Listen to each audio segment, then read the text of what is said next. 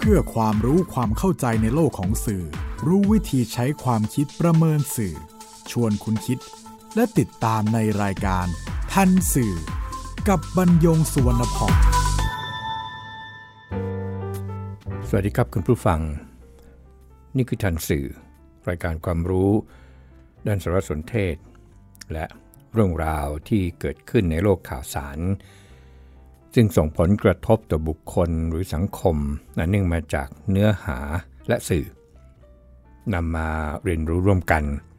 เพื่อก้าวไปสู่สังคมคุณภาพ ออกอากาศทางไทย PBS Radio Podcast บรรยงสุนพองดำเนินรายการ จิตรินเมฆเหลืองประสานงานจนสิวันนี้นำเรื่องคนรุ่นเก่า กับคนรุ่นใหม่มาพูดคุยกับคุณผู้ฟัง ก็สืบเนื่องมาจากกลุ่มคนที่เรียกตนเองว่าคนรุ่นใหม่ ใช้สื่อสังคมในการแสดงความคิดเห็น ด้วยมุมมองที่แตกต่างไปจาก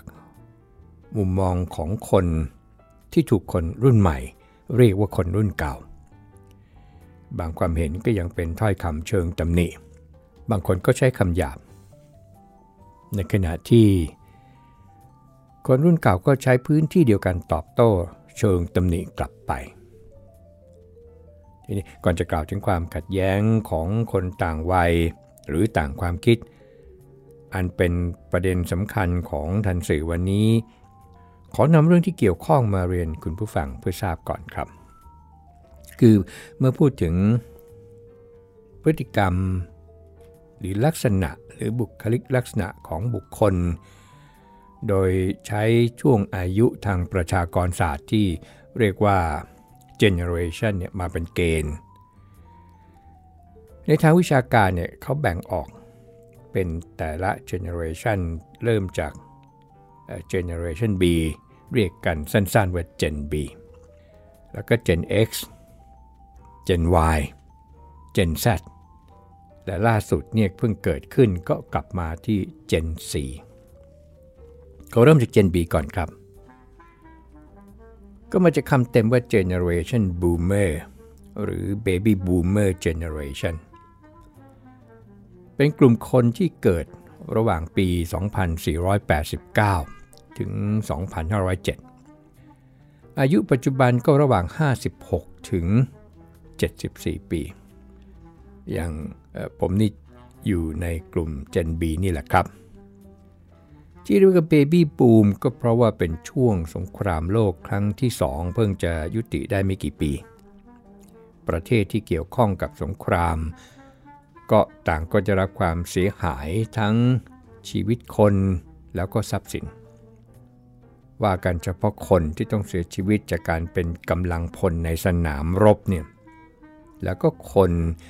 ที่เป็นประชาชนพลเมืองซึ่งต้องมาเสียชีวิตจากผลพวงของสงคราม ไม่ว่าฝ่ายไหน เป็นล้านล้าน เป็นล้านล้านครับ เฉพาะประมาณูลูกเดียวที่ญี่ปุ่นนี่ก็เป็นล้านเข้าไปแล้ว จึงต้องเร่งฟื้นฟูบุรณะ แต่ว่าขาดกำลังขาดแรงในการพัฒนา ความคิด หรือจะเรียกว่าค่านิยมก็ได้กระมังครับในการที่จะมีลูกหลายคนเนี่ยเพื่อที่จะได้มีแรงงานในการพัฒนาประเทศ ตรงนี้ครับที่เป็นที่มาของ Baby Boomer ใน Generation นี้ คน Gen B ก็ได้รับการอบรมสั่งสอน เยอะแยะรวมทั้งประหยัดอดออม นั่นเป็นเพราะว่าสิ่งแวดล้อมมันทำให้เป็นอย่างนั้น แล้วก็ต้องใช้ชีวิตที่หมดไปกับการทำงาน ความคิดอ่านก็สร้างเนื้อสร้างตัว สร้างครอบครัว สู้งาน อดทน ที่กว่าจะได้ผลของงานเนี่ยมันก็นานเป็น 10 ปี หรือ 10 10 ปี เคารพกฎกติกา อยู่ที่ไหนทำงานที่ไหนก็อยู่ที่นั่น จะเปลี่ยนงานมันก็ไม่ได้มีอะไร หรือไม่ได้มีโอกาสหรือไม่ได้มีทางเลือกอะไรมากมาย ความคิดเปลี่ยนงานก็เลยกลายเป็นส่วนน้อย แล้วก็เกิดความรู้สึกที่จะผูกพันกับองค์กร ถึงจะบ่นจะนินทาก็ภาษามนุษย์ปัจจุชน คนกลุ่มนี้ในปัจจุบันก็คือผู้สูงวัย เยอะขึ้นเรื่อยๆนะครับ ประสบการณ์นั้นผ่านร้อนผ่านหนาว เห็นคุณค่าของธรรมนบธรรมเนียม ประเพณี และเป็นคนที่ถูกมองว่า เป็นคนรุ่นเก่าอยู่ในกลุ่มนี้เลย เป็นคนยุคสุดท้าย ที่อนุรักษ์นิยม เจนที่ 2 ครับ Gen X เรียกเต็มๆก็คือ Extraordinary Generation ก็เกิดถัดมากับ Gen B คือตั้งแต่ปี 2508 ถึง 2522 อายุก็ระหว่าง 41 ถึง 55 ปี ยังเป็นคนวัยทำงานครับ พฤติกรรมที่เด่นชัดคือ เริ่มที่จะมีความรู้สึกอะไรที่เป็นทางการเนี่ยน้อยกว่าคนใน กลุ่ม Gen B แล้วแต่ว่ายังให้ความสำคัญเรื่องของงานกับครอบครัว จุดที่น่าสนใจคือคน Gen X เนี่ยนะครับงานกับส่วนตัวหรือครอบครัวเนี่ยใกล้เคียงกัน เรียกว่า work life balance เเริ่มมีความรู้ที่หลากหลายและไม่เฉพาะเจาะจง ทำได้อย่างนี้ผิดไปจากนี้ทำไม่ได้ไม่ใช่ ก็ทำงานได้หลากหลายขึ้น เริ่มพึ่งพาตนเองมากขึ้น คือหมายความว่ามีการพึ่งพาเนี่ยน้อยกว่าคนเจนบีเป็นตัวของตัวเองเริ่มเป็นตัวของตัวเองมากขึ้นกว่าคนเจนบีความคิดก็เริ่มเปิดกว้าง ไม่ถึงกับจะยึดติด กับขนบธรรมเนียม แบบถ้าผิดไปจากนี้ไม่ได้อะไรอย่างนั้น ตัวอย่างที่เห็นได้ชัดของคนในกลุ่ม Gen X ก็เช่นการหย่าร้างที่รับได้ คือไม่ไม่อยู่หรือก็ทุกข์หรืออะไรอย่างนี้จนตัวตายไป กลุ่มที่ 3 ถัดมาคือ Gen Y ชื่อเต็มก็คือ Y Generation แต่ว่าสะกดคนละตัวกับคำย่อซึ่งใช้ตัว Y แทนคำเต็มที่มีอักษร 3 ตัวคือ WHY ที่แปลว่าทำไม เป็นกลุ่มคนที่เกิดระหว่างปี 2523 ถึง 2533 อายุก็ระหว่าง 30 ถึง 40 ปี โตพร้อมกับความก้าวหน้าของเทคโนโลยีสารสนเทศ ก็มีความสามารถในการใช้เพื่อการติดต่อสื่อสาร แข็งขันต่อการงานถ้าพูดถึงเชื่อมั่นแล้วนี่นะครับ เชื่อมั่นในการแสดงออกแล้วครับ แล้วก็ชัดเจนว่าทำไอ้นี่ได้อะไร ตัวนี่ได้อะไร องค์กรได้อะไร คือช่างทั้งสองอย่าง อย่างนั้น ใจเนี่ยอยากได้อะไรที่มัน เห็นเห็นคือเห็นผลเร็ว คนเจน Y เริ่มคิดนอกกรอบแล้วครับ ถ้าจะเปลี่ยน ไม่ใช่เรื่องยาก รวมทั้งงานก็ไม่ใช่เรื่องยาก แต่ว่ายอมเหนื่อยนะ ถ้าเห็นว่าเนี่ยมีโอกาส หรือเนี่ย ถ้าทำแล้วจะประสบความสำเร็จ ในทางตรงกันข้ามนี่นะครับ ความอดทนก็จะน้อยกว่า คนเจนก่อนหน้านี้ ที่น่าสนใจนะครับคือหลังชั่วโมงงาน คือชีวิตหลังเวลางานเนี่ยมีบันเทิงเข้ามาแล้วมีสันทนาการเข้ามาแล้วมีกีฬาเข้ามาแล้วอย่างนี้ ถัดไปอีกเป็น Gen Z ครับคำเต็มก็ตรงกันก็คือ Generation Z ซึ่งก่อนหน้านี้ก็ถือว่าเจนสุดท้าย เพราะว่าเป็นอักษรตัวสุดท้าย ก็เป็นกลุ่มคนที่เกิดหลังปี 2540 ปัจจุบันก็อายุ 23 ปีขึ้นไป รุ่นนี้ครับโตมากับสิ่งอำนวยความสะดวก ใช้เทคโนโลยีต่างๆ เรียนรู้เร็ว เป็นเจนที่นิยามชัดเจนว่า ฉันคือคนรุ่นใหม่ ทีนี้เวลามันผ่านไป Google กับ Nielsen ก็ลุกขึ้นมาตั้ง Gen 4คือบัญญัติเพิ่มขึ้น เมื่อไม่กี่ปีนี่แหละครับ ก็มาจากคำเต็มว่า Generation Connectedness เป็นกลุ่มที่เกิดหลังคน Gen Z เป็นเยาวชนในปัจจุบัน พูดภาษา IT ก็คือ เชื่อมต่อตลอดเวลา อยู่ในโลกไซเบอร์ รับรู้ข่าวสารจากโลกไซเบอร์ ดูคลิปใน YouTube มากกว่าที่จะไปดูโทรทัศน์ พร้อมที่จะแบ่งปันหรือแชร์ หรือส่งต่อข้อมูลหรือข่าวสารนั้นออกไป ใช้สื่อสังคม เพื่อความสะดวกสบายของตนเอง Gen Z นี่แหละครับ มีชีวิตแบบออนไลน์ ถ้าจะใช้คำนี้มันก็ไม่น่าจะผิดนะครับ คิดเร็วทำเร็วดำเนินชีวิตเร่งรีบ แต่ถ้าสนใจจะให้เวลาเลยครับ ไม่ว่าเรื่องนั้นจะเป็นสังคม ศิลปะ หรือแม้แต่การเมือง ก็มีความเชื่อ ในการจัดการชีวิตของตนเอง มากกว่าจะยอมให้พ่อแม่เนี่ยมามีอิทธิพลหรือชี้นำมากเกินไป เพราะฉะนั้นคุณผู้ฟังที่เป็นคุณพ่อคุณแม่ของคนเจนซีก็จะเหนื่อยหน่อย ก็อาจจะรับฟังความเห็นของผู้อื่นนะครับ แต่ที่สุดแล้วเนี่ยเขาจะเรียนรู้ด้วยตัวเขาเองแต่เขาอยากหรือเขาเลือกที่จะตัดสินใจด้วยตนเอง เหตุผลก็น่าสนใจนะครับ แล้วก็เป็นเหตุผลที่คนรุ่นก่อนหน้านี้ ตั้งแต่ Gen B Gen X เนี่ยน่าจะรับฟังก็คือว่า การตัดสินใจเพราะว่าผลที่จะเกิดขึ้นมันก็คือตัวเขาเอาตัวอย่างทางประเพณีสักตัวอย่างหนึ่งนี่นะครับ นั่นก็คือเรื่องคลุมถุงชนการแต่งงานนี่อย่าไปพูดกับคน Gen Z เลย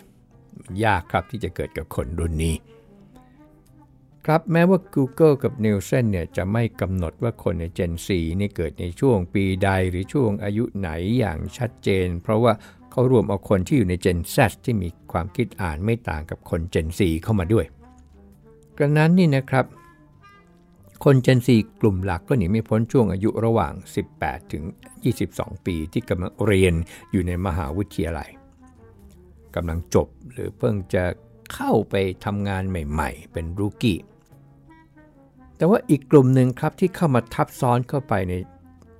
ในใน Gen 4อันนี้เนี่ยนะครับ ก็คือคนใน Gen Z กล่าวเฉพาะกลุ่ม C ที่ทับซ้อนกันเนี่ยนะครับ เขายังแยกออกเช่น Bachelor Gen C จบใหม่ Marriage Gen C จบไปแล้วทำงานแล้วมีครอบครัวแล้วก็ว่าไป แต่คน Gen C นั้น อยู่ในนิยามเดียวกันกับ Gen Z นั่นคือเป็นคนรุ่นใหม่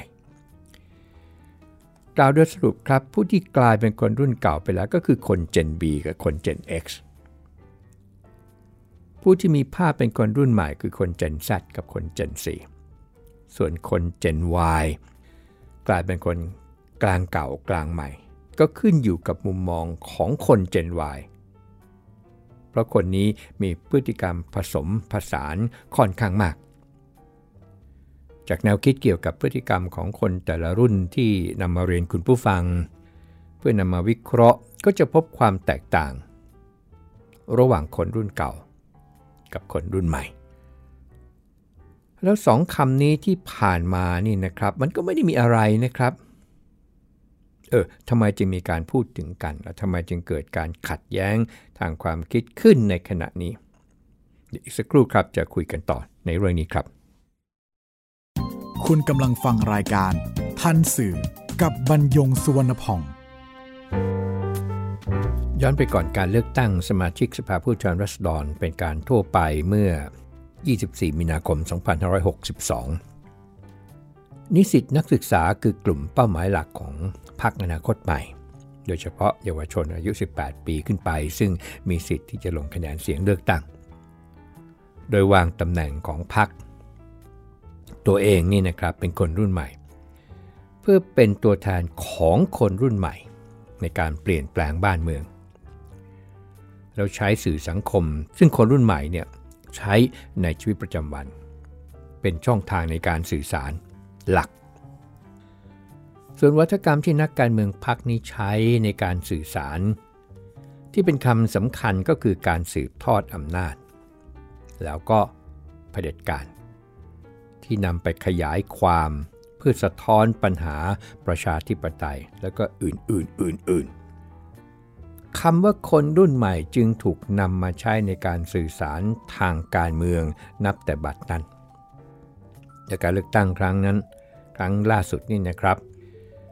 อนาคตใหม่ซึ่งเป็นพรรคการเมืองเกิดใหม่ ประสบความสำเร็จในการเลือกตั้งด้วยที่นั่งในสภาผู้แทนรัศดรเนี่ย81 คน มากเป็นอันดับ 3 รองจากพรรคเพื่อไทยแล้วก็พรรคพลังประชารัฐคะแนนเสียงที่จะรับอย่างท่วมท้นมาจากคนรุ่นใหม่ โดยเฉพาะเยาวชนที่มีสิทธิ์ออกเสียงเลือกตั้ง หลังสารรัฐธรรมนูญเมื่อ 21 กุมภาพันธ์ 2563 มีคำสั่งยุบพักอนาคตใหม่ ตามคำขอของคณะกรรมการการเลือกตั้ง ในข้อหาหลีกเลี่ยงการบริจาคเงิน ทรัพย์สิน หรือประโยชน์อื่นที่ไม่ชอบด้วยกฎหมาย ก็เป็นเหตุให้นายธนาธรจึงรุ่งเรืองกิจ หัวหน้าพัก นายปิยบุตรแสงกนกกุลเลขาธิการพัก แล้วก็กรรมการบริหารพักอนาคตใหม่ทั้งหมดรวม 16 คน พ้นจากการเป็นสมาชิกสภาผู้แทนรัศดรแล้วก็ถูกตัดสิทธิ์ทางการเมืองเป็นเวลา 10 ปี สสที่เหลืออยู่ 65 คน ก็ตั้งพรรคการเมืองใหม่ขึ้นมารองรับชื่อพรรคก้าวไกล แต่ผลพวงอันนี้เนี่ยก็ทำให้การต่อสู้ทางการเมืองนั้นขยายจากในสภาผู้แทนรัศดร ไปอยู่บนสื่อออนไลน์ แล้วก็บนท้องถนน พร้อมกับวัฒกรรมใหม่ที่ขยายจากการสืบทอดอำนาจ และวัฒกรรมเผด็จการก็คืออยู่ไม่เป็น ซึ่งหนังสือพิมพ์มติชนเมื่อ 18 พฤศจิกายน 2562 พาดหัวว่า นักวิชาการถอดรหัส อยู่ไม่เป็น อนาคตใหม่ ปลุกกระแสคนรุ่นใหม่ ครับความเคลื่อนไหวนอกสภาของอดีตกรรมการบริหารพรรคอนาคตใหม่ ที่ใช้ชื่อว่าคณะอนาคตใหม่ ได้รับความสนใจจากเยาวชน โดยเฉพาะผู้ที่ลงคะแนนเสียงเลือกตั้งพรรคอนาคตใหม่ เมื่อ 24 มีนาคม 2562 แต่ความเคลื่อนไหวดังกล่าวถูกเฝ้ามองจากสังคมหลายกลุ่ม เช่นสถาบันทิศทางไทย เมื่อ 25 กุมภาพันธ์ 2563 ออกแถลงการเตือน โดยตอนหนึ่งระบุว่าการปลุกระดมประชาชนให้ออกมาเคลื่อนไหวบนท้องถนน โดยมุ่งหวังเพียงการเอาชนะทางการเมือง หากไม่คิดคำนึงถึงผลกระทบที่จะตามมา และภาวะความเสี่ยงจากเหตุวิกฤตอื่น ๆ ที่ประเทศไทยต้องได้รับผลกระทบอย่างไม่มีทางหลีกเลี่ยง จะนำพาคนไทย สังคมไทย ชาติไทย ไปยืนอยู่ในจุดที่เป็นอันตรายมากที่สุด อย่างไรก็ตามครับในช่วงที่เกิดวิกฤต ไวรัสโคโรนาสายพันธุ์ใหม่ 2019 ในไทยและหลายประเทศในโลก รัฐบาลเมื่อ 25 มีนาคม 2563ใช้อำนาจตามพระราชกำหนดการบริหารราชการในสถานการณ์ฉุกเฉิน พศ 2558 ออกประกาศสถานการณ์ฉุกเฉิน เพื่อควบคุมไม่ให้โรคแพร่ระบาดออกไปในวงกว้าง มาตรการต่างๆ ที่ประกาศใช้ จึงไม่มีการเคลื่อนไหวใด ๆ จนไม่พบผู้ติดเชื้อในประเทศต่อเนื่อง รัฐบาลจึงได้ผ่อนคลาย การใช้ชีวิตประจำวันของประชาชนเป็นระยะระยะ ล่าสุดก็คือระยะที่ 5 ตั้งแต่ 1 กรกฎาคม 2563 เป็นต้นไป การชุมนุมแรกหลังการผ่อนคลายขึ้น ก็มีที่อนุสาวรีย์ประชาธิปไตย ในนามของสหภาพนักเรียน นิสิตนักศึกษาแห่งประเทศไทย หรือสอนดอทอและกลุ่ม ที่ใช้ชื่อว่า เยาวชนปลดแอก เมื่อ 18 กรกฎาคม 2563 หลังอภิปรายโจมตีรัฐบาล ก็มีการยื่นเงื่อนไข ให้รัฐบาลดำเนินการ 3 ข้อก็คือยุบสภา หยุดคุกคามประชาชน แล้วก็แก้ไขรัฐธรรมนูญ ไล่เลี่ยกันก็มีการชุมนุมที่จัดโดยนักเรียน และนิสิตนักศึกษาตามจังหวัดต่างๆ ที่มีสถาบันอุดมศึกษา เช่นที่เชียงใหม่ เช่นที่สงขลา เช่นที่นครราชสีมา เช่นที่จังหวัดน่านเป็นต้น ทุกการชุมนุมก็จะมีเงื่อนไขเดียวกัน 3 ข้อปิดท้ายก็คือยุบสภา หยุดคุกคามประชาชน และแก้ไข รัฐธรรมนูญ ล่าสุดเป็นการชุมนุมของนักเรียน ระดับมัธยมปลาย ในนามกลุ่ม เกียมก็ใช้กอไก่เกียมอุดมไม่ก้มหัวเผด็จการที่โรงเรียนเตรียมอุดม เมื่อ 24 กรกฎาคม 2563 แต่ว่าการชุมนุมดังกล่าว ทั้งหลายนี่นะครับที่ที่ไล่มาเรื่อยๆเนี่ยตั้งแต่ 18 กรกฎาคมมาเนี่ยก็มีผู้เห็นว่าเยาวชนเหล่านี้ตกเป็นเครื่องมือของนักการเมือง ดังที่ได้เรียนไปช่วงหนึ่ง ก่อนหน้านี้ให้คุณผู้ฟังได้ทราบ หรือมีนักการเมืองอยู่เบื้องหลัง เราใช้สื่อสังคมเตือนสติ บ้างก็ตำหนินักการเมือง บ้างก็ตำหนิเยาวชน มันก็เกิดความขุ่นเคืองของคนรุ่นใหม่ขึ้น โดยเฉพาะเยาวชนที่เชื่อว่าความรู้สึกนึกคิด ต่อรัฐบาลที่ทำให้เกิดความคับข้องใจจนนำไปสู่ความไม่พอใจนั้น ไม่ต้องมีใครมาจูงจมูกเขา เขารู้เขาเห็นได้ด้วยตนเอง ก็เลยโต้กลับต่อผู้เห็นต่างที่ไม่ว่าอยู่ในกลุ่มไหนจะ Gen B หรือ Gen X หรือจะมี Gen Y ปนอยู่ก็ตาม เหล่านี้ก็คือคนรุ่นเก่าแต่บางถ้อยคำที่ใช้ในการตอบโต้ก็ยังรุนแรง เพราะเขาถือว่าเขาถูกดูแคลนการเห็นต่างที่เริ่มก่อตัว ตั้งแต่ 18 กรกฎาคมที่ผ่านมา จึงกลายเป็นความขัดแย้ง ระหว่างวัยในขณะนี้ มีนักวิชาการตั้งข้อสังเกตครับว่า เวลาที่คนอายุน้อยกว่าออกมาเรียกร้องท้าทาย ตรวจสอบอะไรก็ตาม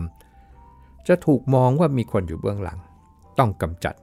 คนที่คิดว่าอยู่เบื้องหลังนั้นให้หายไป แม้ในความเป็นจริงก็อาจจะไม่ได้รู้เห็นอะไรก็ได้ และการที่คนอายุน้อยกว่า มีหน้าที่เรียนหนังสือช่วยพ่อแม่ล้างจานพับผ้ารีดผ้า แล้วมาแสดงออกความคิดเห็นแบบนี้ไม่เหมาะเป็นความคิดในสังคมไทย รวมทั้งในมหาวิทยาลัยนะครับคนอีกเจนเนี่ยเขาไม่เป็นกันแล้ว เพราะว่าวิธีคิดในยุคเขามัน คือจะใหม่จะเก่าไม่สำคัญเท่ากับความรู้ความสามารถที่แท้จริง การมีส่วนร่วมอย่างเท่าเทียมของคนทุกกลุ่ม การเห็นด้วยหรือไม่เห็นด้วยเป็นสิทธิส่วนตัว ปรากฏการณ์ที่เห็นตอนนี้นั้นเป็นผลพวงที่สะสมมา มันไม่ใช่ปัญหาการเมืองง่าย ๆ ว่าใครหนุนหลังใคร ใครล้มใคร และการสื่อสารนั้นวันนี้ก็เป็นเทคโนโลยีไปแล้ว ครับนั่นก็คือมุมมองของนักวิชาการนิเทศศาสตร์ ประเด็นทันสื่อต่อเรื่องนี้ก็อยู่ที่สารสนเทศที่เกี่ยวข้องต่อมุมมองของคนต่างวัย จากการชุมนุมของเยาวชน กรณีมีผู้อยู่เบื้องหลังเนี่ยซึ่งก็หนีไม่พ้นนักการเมืองที่ได้รับประโยชน์จากการนี้ ถ้ามีก็ยากที่จะกระทำได้ในภาพรวมหรือในภาพใหญ่ การอยู่เบื้องหลังนั้นโอกาสจะรู้ในวงการข่าวกรอง หรือสำหรับสื่อนี่ไม่ใช่เรื่องเกินวิสัยครับ กรณีไม่มีผู้อยู่เบื้องหลัง การเคลื่อนไหวของเยาวชนส่วนใหญ่นั้น ก็เขาจะได้รับอิทธิพลทางการสื่อสารเขาเขาเห็นได้ หรือ 2 เขาเห็นได้ด้วยตัวเอง และเขาก็เชื่อจากชุดข้อมูลที่เข้าเข้าถึงบนโลกออนไลน์ ประเด็นยังอยู่ที่ข้อมูลเน้นเพียงพอหรือครอบคลุมต่อการนำมาใช้ในการพิจารณามากน้อยแค่ไหนมากกว่า ตรงนี้ครับ ที่น่าสนใจตรงที่การแสดงออกของเยาวชนนั้นเป็นพัฒนาการที่ในสมัยคน Gen B และ Gen X นั้นถูกปิดกัน้นบ้านเมืองก็จึงเป็นเรื่องของคนกลุ่มหนึ่งเท่านั้น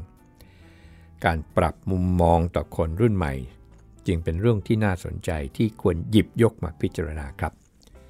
พบกันใหม่ในทันสื่อไทย PBS Radio and Podcast บรรยงสุนพอง สวัสดีครับ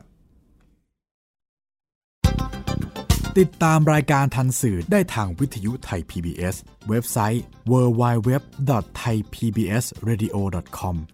แอปพลิเคชัน Thai PBS Radio